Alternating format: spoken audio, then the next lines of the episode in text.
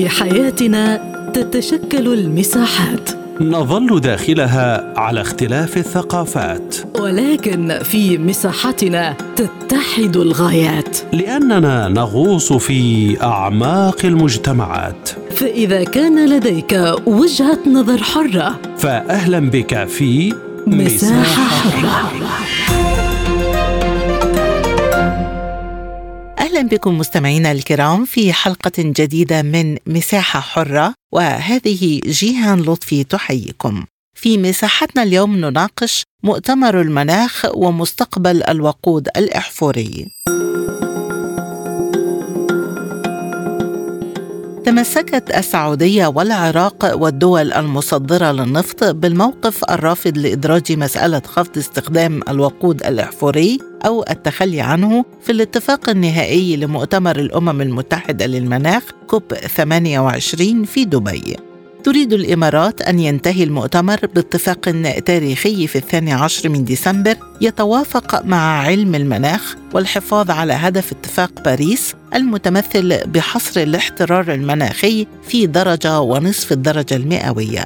وتدعو السعودية الدول المشاركة بالمؤتمر إلى أخذ وجهات نظر ومخاوف الرياض في الاعتبار ومعالجة مسألة الانبعاثات من خلال تطوير حلول تكنولوجية لالتقاط الكربون فيما يرى العراق أن الخفض التدريجي أو التخلص التدريجي من الوقود الأحفوري سيحدثان اضطرابا في الاقتصاد العالمي ويزيدان أوجه عدم المساواة في العالم. البداية من لندن ومعنا عبر الهاتف الدكتور ممدوح سلامة خبير النفط العالمي مرحبا بك معنا ضيفا عزيزا دكتور ممدوح. سؤال حلقة اليوم ما هو مستقبل الوقود الأحفوري في ضوء الخلافات بين بعض الدول على إدراج هذا البند في البيان الختامي لقمة كوب 28 منذ اكتشاف النفط في مطلع القرن العشرين بني اقتصاد العالم وحضارة العالم على النفط والغاز ومصادر الطاقة الأحفورية. في رأيي أن الوضع لم يتغير. مستقبل الطاقة الأحفورية أي النفط والغاز والفحم مضمون طوال القرن الحادي والعشرين وربما أبعد من ذلك بكثير. والسبب أن الاقتصاد العالمي يعتمد اعتمادا كليا على الطاقة الإحفورية من حيث إنتاج الكهرباء ومن حيث تشغيل وإدارة الاقتصاد العالمي. هذا الوضع لن يتغير الآن ولا في المستقبل. طبعا سي أو بي 28 في دبي هناك انقسامات بين من ينادي بوقف استخدام النفط والغاز والفحم وبين من يقول أن للطاقة الاحفوريه مستقبل يجب أن تتعايش مع الطاقة المتجددة في رأيي أن هذا هو السبيل الذي يجب على المؤتمر أن يسلك وهي طريقة عملية وفكرية مقبولة جدا أن يتعايش النفط والغاز مع الطاقة المتجددة ويعملان معا على توريد العالم وتزويده بما يحتاجه من الطاقة. عندما ترتفع حصة الطاقة المتجددة في إنتاج الكهرباء العالمية إلى نسبة كبيرة بالمقابل ينخفض استخدام الفحم والغاز والنفط. هذه هي الطريق والسبيل الوحيد لإبقاء الاقتصاد العالمي في نمو. الاقتصاد العالمي وسكان العالم مقرر لهم أن يرتفعوا سكان العالم من 8 مليار الآن إلى 9 و7 في العشرة مليار في عام 2050 والاقتصاد العالمي مقرر له أن يزداد حجمه وينمو من 144 تريليون دولار. الآن إلى 245 تريليون دولار في عام 2050 هذا يعني أن نحن بحاجة ماسة إلى استمرار الطاقة الاحفوريه لضمان نمو الاقتصاد العالمي وضمان نمو إطعام شعب العالم الذي يزداد حجما سنة بعد سنة.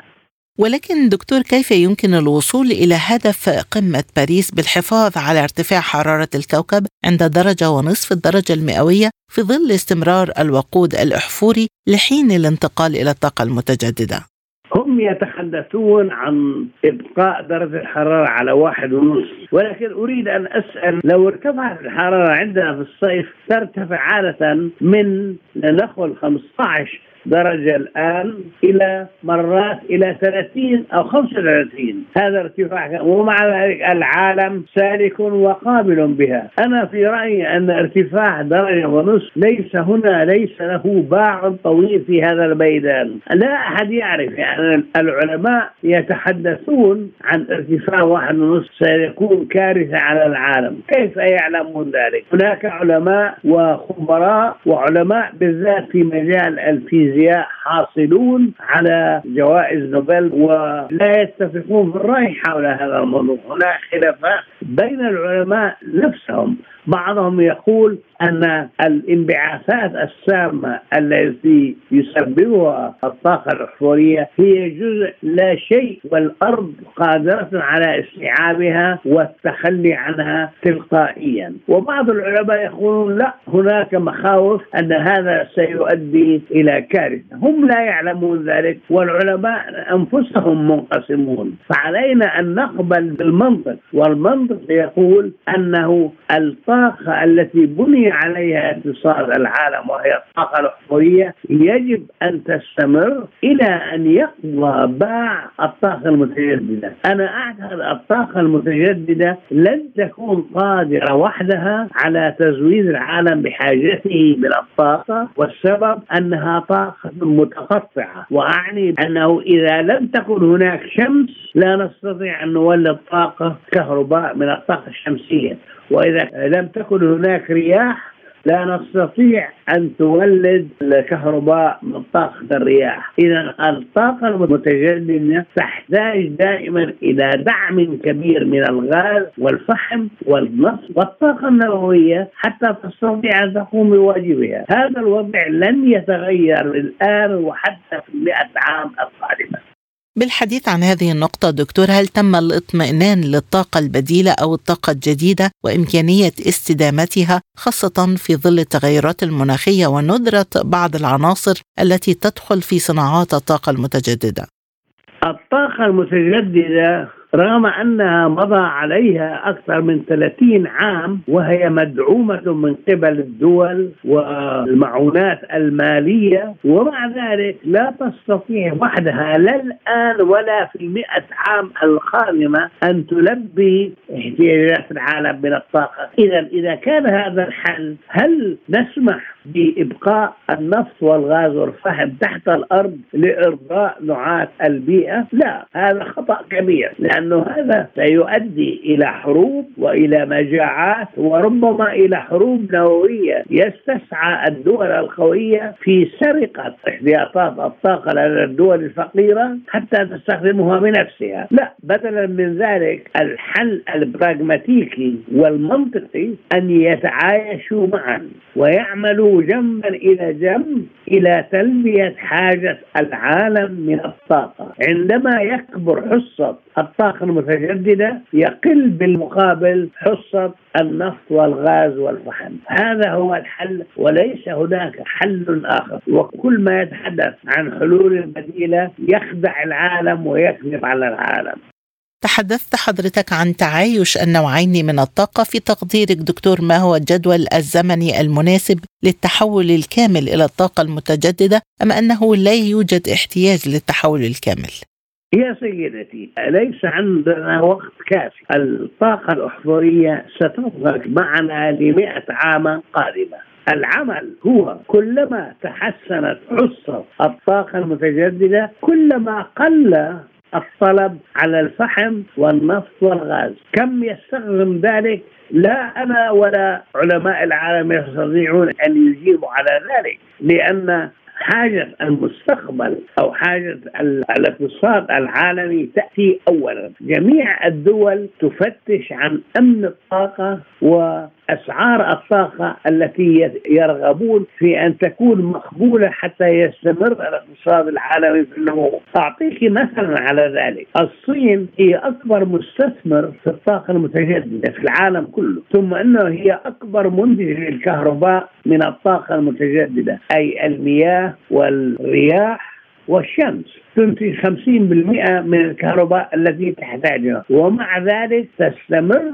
في بناء محطات تعمل على الفحم لتوليد الطاقة. تعلمين لذلك لأن الفحم هو أرخص من ينتج الطاقة الكهربائية في العالم وسيبقى ذلك لسنوات طويلة. أنا في رأيي أنه يمكن تخفيف حصة الفحم وهو المسبب الأكبر في التلوث ورفع حصة الغاز الطبيعي إلى جانب الطاقة النووية إلى جانب الطاقة المتجددة لتلبية احتياجات العالم من الكهرباء إذا إلى أي مدى سيؤثر انسحاب أمريكا من تحالف إنهاء دعم الوقود الأحفوري على محاولات الحد من استخدام الوقود الأحفوري؟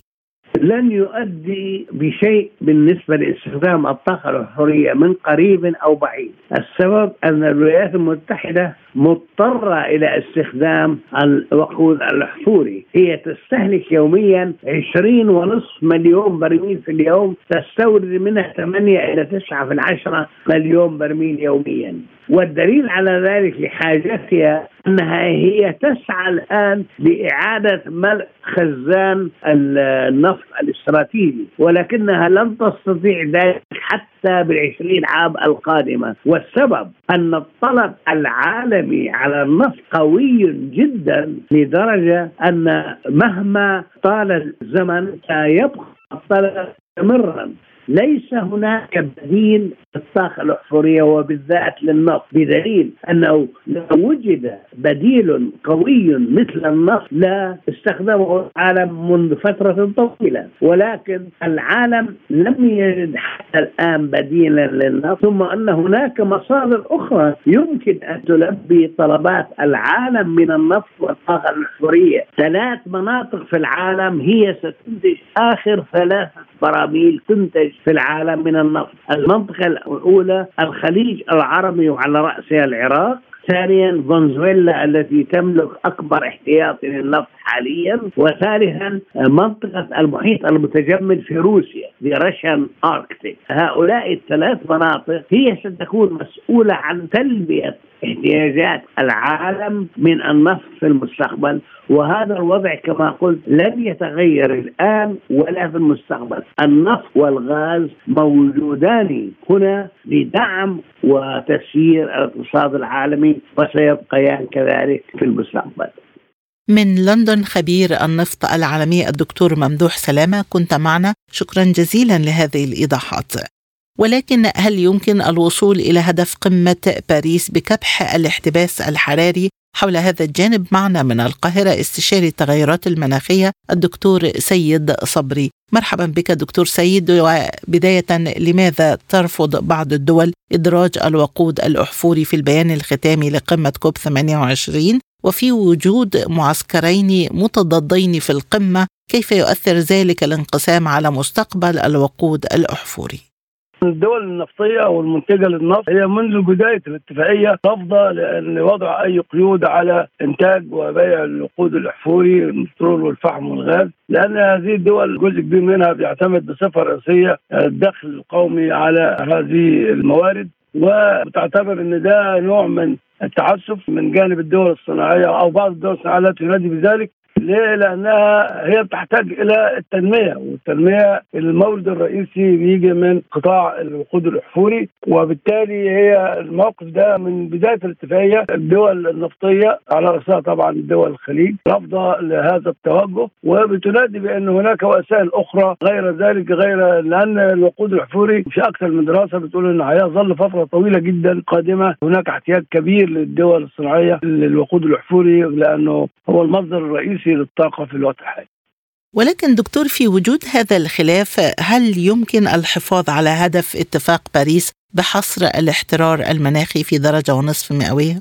لا أعتقد وجهة نظري إنه من الصعب جدا الحفاظ أو الوصول إلى الهدف واحد ونص درجة مئوية ارتفاع في متوسط درجة الأرض. لأنه إحنا في الوقت الحالي حاليا ما بين واحد واثنين من عشرة وواحد وثلاثه من عشرة وبالتالي إحنا اقتربنا بالفعل من الهدف واحد ونص. وطبعا لو إحنا تخيلنا إن أوقفنا جميع مصادر الطاقة وده طبعا مش هيحصل عشان نصل لهذا الهدف. وبالتالي هناك صعوبة شديدة للحفاظ على هدف واحد ونص درجة مئوية حتى في في حالة تقليص أو تقليص تدريجي للوقود الأحفوري. الدول الداعمة للتخلص من الوقود الأحفوري تخلت عن هذا الدعم تحت وطأة ضغوط جيوسياسية مثل ألمانيا التي عادت إلى استخدام الفحم. هل يمكن اذا التعويل على الاتفاقات الدولية في هذا المجال؟ بالنسبة للاتفاقات الدولية الخاصة بالتخلص التدريجي أو كان ساعتها قيلت كمان التخلص النهائي من الوقود الاحفوري ده أعتقد هذا حلم بعيد المنال جدا على الأقل في الفترة القادمة. وزي ما لاحظنا إن في تهافت شديد من الدول الصناعية على الوقود بأنواعه وأزمات الوقود وزي ما إحنا شايفين على مستوى العالم. وهناك دول عشان تعوض هذا النقص زي في ألمانيا اتجهت إلى استخدام الموارد اللي عندها زي الفحم وعادت إليه مرة أخرى بغض النظر عن موافقتها أو توجهاتها السابقة بالتخلص من استخدام الفحم. ولهذا السبب أعتقد يعني هناك من الصعوبة بمكان نجاح هذا التوجه اللي هو الخاص بالتخلص التدريجي من الوقود الاحفوري على الأقل في المنظور القريب. وزي ما حضرتك شفتي إن الدول المتقدمة بدأت ترجع عن هذا النهج بعد ما تعهدت بذلك زي ألمانيا ورجعت تستخدم الفحم لأنه هو المتاح عندها. أخيرا دكتور سيد إلى أي مدى يمكن أن يؤثر الخفض أو التخلص التدريجي من الوقود الأحفوري على الاقتصاد العالمي؟ بالتأكيد لو حصل لو حصل ذلك ده هيأثر على الاقتصاد العالمي هيتأثر تأثر كبير لأن كثير من الدول الدول النفطيه حتى الدول الغير الخليجية زي روسيا بتعتمد اعتماد كبير على الوقود الأحفوري حتى في الحرب بتاعتها في اقتصادها لأن دي عملية مش مش سهلة لأن ده بيمثل في دول كثيرة مصدر رئيسي من مصادر التمويل للأنشطة في هذه الدول. وبالتالي إذا كان هناك توجه لتخلص تدريجي من الوقود الاحفوري فده يؤدي إلى عدم اتزان الاقتصاد العالمي وهيحصل فيه نوع من اللخبطه زي ما بيقولوا أو عدم الاتساق في النظام الاقتصادي العالمي. هيحصل فيه تداخل شديد وعدم انضباط للاقتصاد العالمي لأن الوقود بأنواعه من المصادر الهامة جدا للتمويل وإمكانيات التصنيع والطاقة كلها بتعتمد حاليا إلى حد كبير على الوقود الأحفوري. وأما بالنسبة للطاقة المتجددة فهي آه بتحل جزء لكن من الصعب جدا تصور إنها تحل كليه محل الوقود الأحفوري لأسباب كثيرة منها أسباب تقنية برضك عشان توازن الشبكات الناقلة للطاقة في حالة الكهرباء. لأن طاقات الرياح والطاقات الشمسية بتبقى متغيرة مش ثابتة ومش طوال الوقت في بعض الأحيان وأحيانا الشبكات بدها تتحمل جزء من هذه الطاقات المتجددة لكن انها تتحول بالكامل إلى طاقات متجددة فده هيحتاج إلى نوع من التقدم وتطوير في توازن هذه الشبكات أثناء نقل الطاقة وأثناء نقل الكهرباء. استشاري التغيرات المناخية الدكتور سيد صبري كنت معنا من القاهرة. شكرا جزيلا لك. إذا ما هي إمكانية تغيير الاتجاه والبحث عن حلول بعيدا عن التخلص من الوقود الأحفوري؟ حول هذا الجانب معنا من بيروت الدكتور بيير عزار الخبير في الشؤون الجيوسياسية والاقتصادية. أهلا بك ضيفا عزيزا دكتور بيير عبر أثير سبوتنيك. بداية كيف تؤثر الخلافات بشأن إدراج الوقود الأحفوري في البيان الختامي للقمة على جهود مكافحة الانبعاثات الكربونية؟ عالميتنا بداية تحياتنا لحضرتك ولكل المستمعين كنا دائما نقول بأنه مهما حصلت محاولات لتطوير الاستخدامات التكنولوجية باتجاه الطاقة المتجددة لا يمكن الاستغناء في المدى المنظور والمتوسط حتى المدى البعيد عما يعرف بالوقود. الأحفوري. إن الحاجات الاقتصادية التزايد السكاني الفلكي التطور التكنولوجي العدد الفلكي من المصانع على كافة الأصعدة بدءا من المجمعات الصناعية العسكرية وصولا لشركات اللقاحات لشركات الاتصالات عمليات التواصل القطارات الشبكات الأنفاق البواخر الطائرات العملاقة الغواصات. كل شيء يحتاج إلى الوقود الأحفوري بغض النظر عن الصناعات النووية اغراض سلميه وخاصة التي يتم استخدامها في الغواصات وحاملات الطائرات. هذا أمر مختلف. اذا مهما حاولوا مهما طرحوا من طروحات حول التخلي عن الوقود الأحفوري هذا وهم وهم لا يمكن أن يتجسد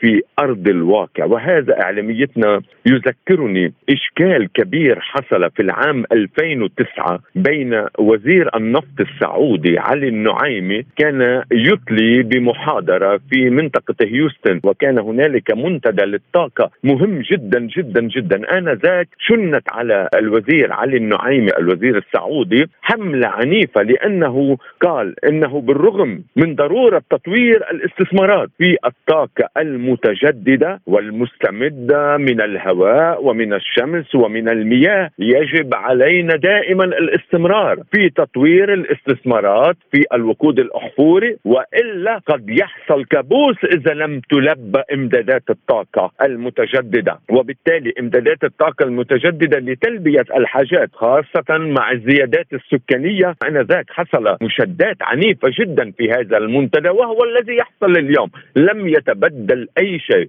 منذ 2009 حتى هذه اللحظة ولن يتبدل في يعني حتى المدى البعيد لأنه أكمل إعلاميتنا الوزير علي النعيمي قال إنني أقترح وهذا ما يتم اقتراحه اليوم والذي فجر البيان ومن ثم يحاولون إيجاد قواسم مشتركة. قال عليكم أن تستثمروا في الطاقة المتجددة إنما لخدمة الوقود الأحفوري. تخيلي هذه المعادلة. يعني يمكن أن نطور الطاقة الشمسية أو الطاقة المستمدة من البحار من المياه أو من الهواء أو من الشمس إنما من أجل تطوير الوقود الأحفوري لكي يصبح عملية انتاجه أقل ضررا على البيئة وبالتالي يخفض الانبعاثات السي أو 2 وبالتالي يؤدي إلى التقليص من عملية الاحترار والاحتباس الحراري بالحديث عن هذه النقطة كيف تقيم مقترح السعودية بتغيير الاتجاه والبحث عن معالجة الانبعاثات من خلال حلول تكنولوجية بدلا من التخلص من الوقود الإحفوري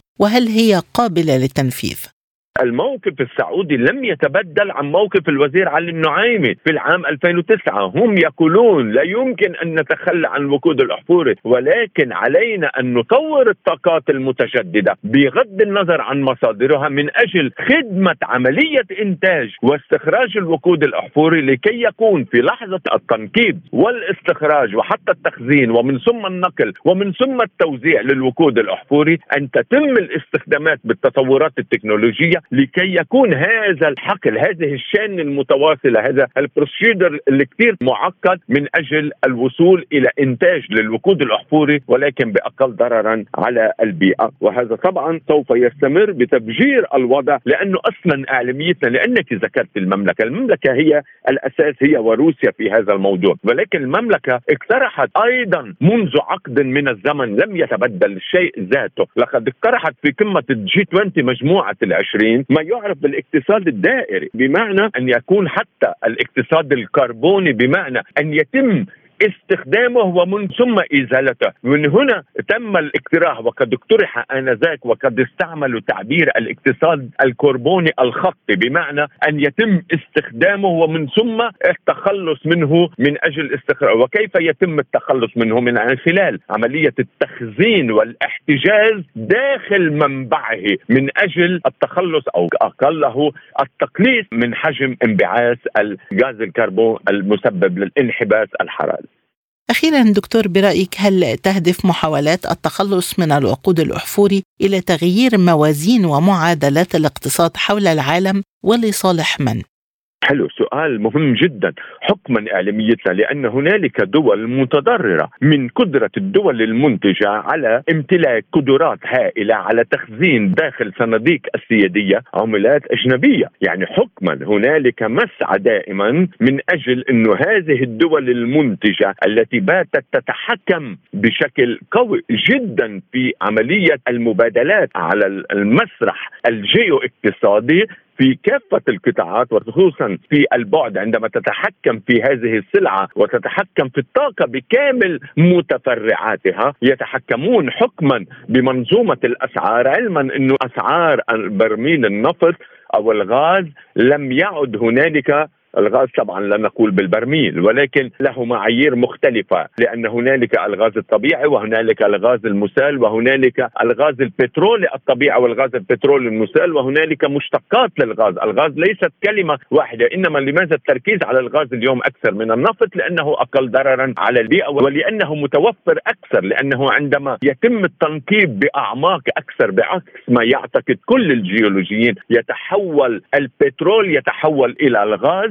شرط أن يكون هنالك نسبة قليلة من الصخور الرسوبية ولكن مع ازدياد كبير فيما يعرف بالطحالب، هذه الطحالب التي تحجز الغاز وبالتالي نحن اليوم اذا أمام إشكالية كبيرة تحاول أن تخلق توازنات ما بين الدول التي لا تمتلك القدرة على إنتاج الوقود الأحفوري وبالتالي لا تمتلك القدرة على تخزين أو خلق حالة من الفائض المستمر في الميزان المدفوعات لأنه اعلاميتنا كنت دائما أشرح. الميزان المدفوعات هو الأساس لدى الدول في تقييم القوة الدولة وخاصة الحساب الجاري داخل ميزان المدفوعات يعني الذي يرتكز على الصادرات والواردات. هذه الدول وخاصة دول أوبك بلاس تحديدا هو المقصود في هذا الكلام المملكة العربية السعودية وروسيا ومن ثم قطر الجزائر إيران ومصر حتى تعتبر بل دولة غازية ولكنها تحتاج إلى تطوير أكثر لأن داخل مصر هنالك آبار مهمة جدا لم يتم اكتشافها وهذا سبب من التوتر اليوم الذي يحصل حتى على غزة على حدود مصر لأنه الإشكالية الكبيرة هنالك مسعى إلى فرملة أي إمكانية لنمو مصر وسوف يتم مجددا نتيجة أزمة غزة اهتزاز الوضع الأمني في مصر. مصر والأردن سوف يتعرضان لاهتزاز أمني قريبا نتيجة سواء رفضوا التهجير أم لا.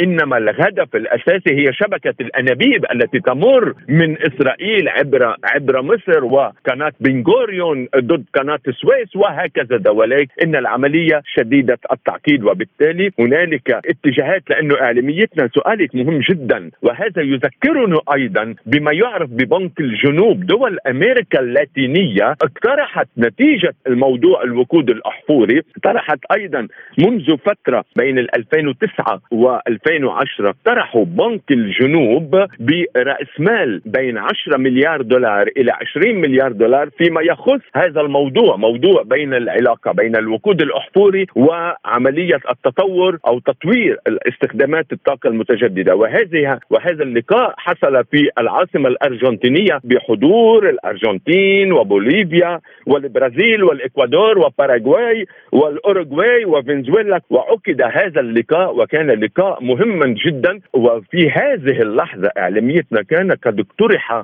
قبل فترة بعملية فرض ضريبة. لقد اقترح الاتحاد الأوروبي فرض ضريبة 50% على عملية الصادرات النفطية. وهذا ردا على سؤالك حول الدول المنتجة وكيف يؤثر والدول الغير منتجة على التوازنات الاقتصادية. وحين طرح هذا الموضوع حصل تذبذب مع الدول المنتجة ولكنهم اقترحوا عليهم حل وسط بمعنى إنه قيمه عندما تفرض الضريبة 50% من قيمة المحصول لهذه الضريبة يتم استخدامه في عملية الاستثمارات للتطوير التكنولوجي. ولماذا التطوير التكنولوجي؟ من خدمة الوقود الأحفوري طبعا. وبالتالي إعلاميتنا كان الهدف من فرض الضريبة. كان لديهم اعتقاد بأن فرض الضريبة يؤدي إلى زيادة في الأسعار أسعار برميل النفط الخام. وبالتالي عندما يصبح زيادة في الأسعار يتقلص عملية الاستهلاك. وبالتالي تخف عملية الانبعاثات. كان هنالك وهم لأن هذه الرؤية كانت رؤية ناقصة لأن التطور التكنولوجي كان سريعا إلى حد لا يمكن لجمه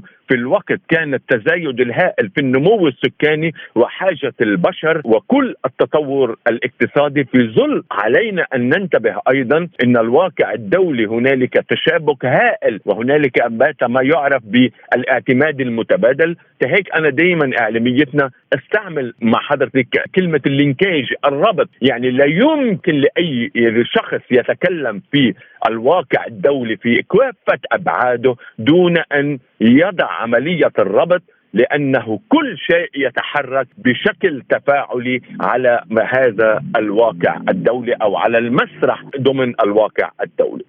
بحديثي إلى خبير الشؤون الجيوسياسية والاقتصادية من بيروت الدكتور بيير عزار نكون قد وصلنا إلى ختام حلقة اليوم من مساحة حرة. للمزيد زوروا موقعنا على الإنترنت سبوتنيك دوت اي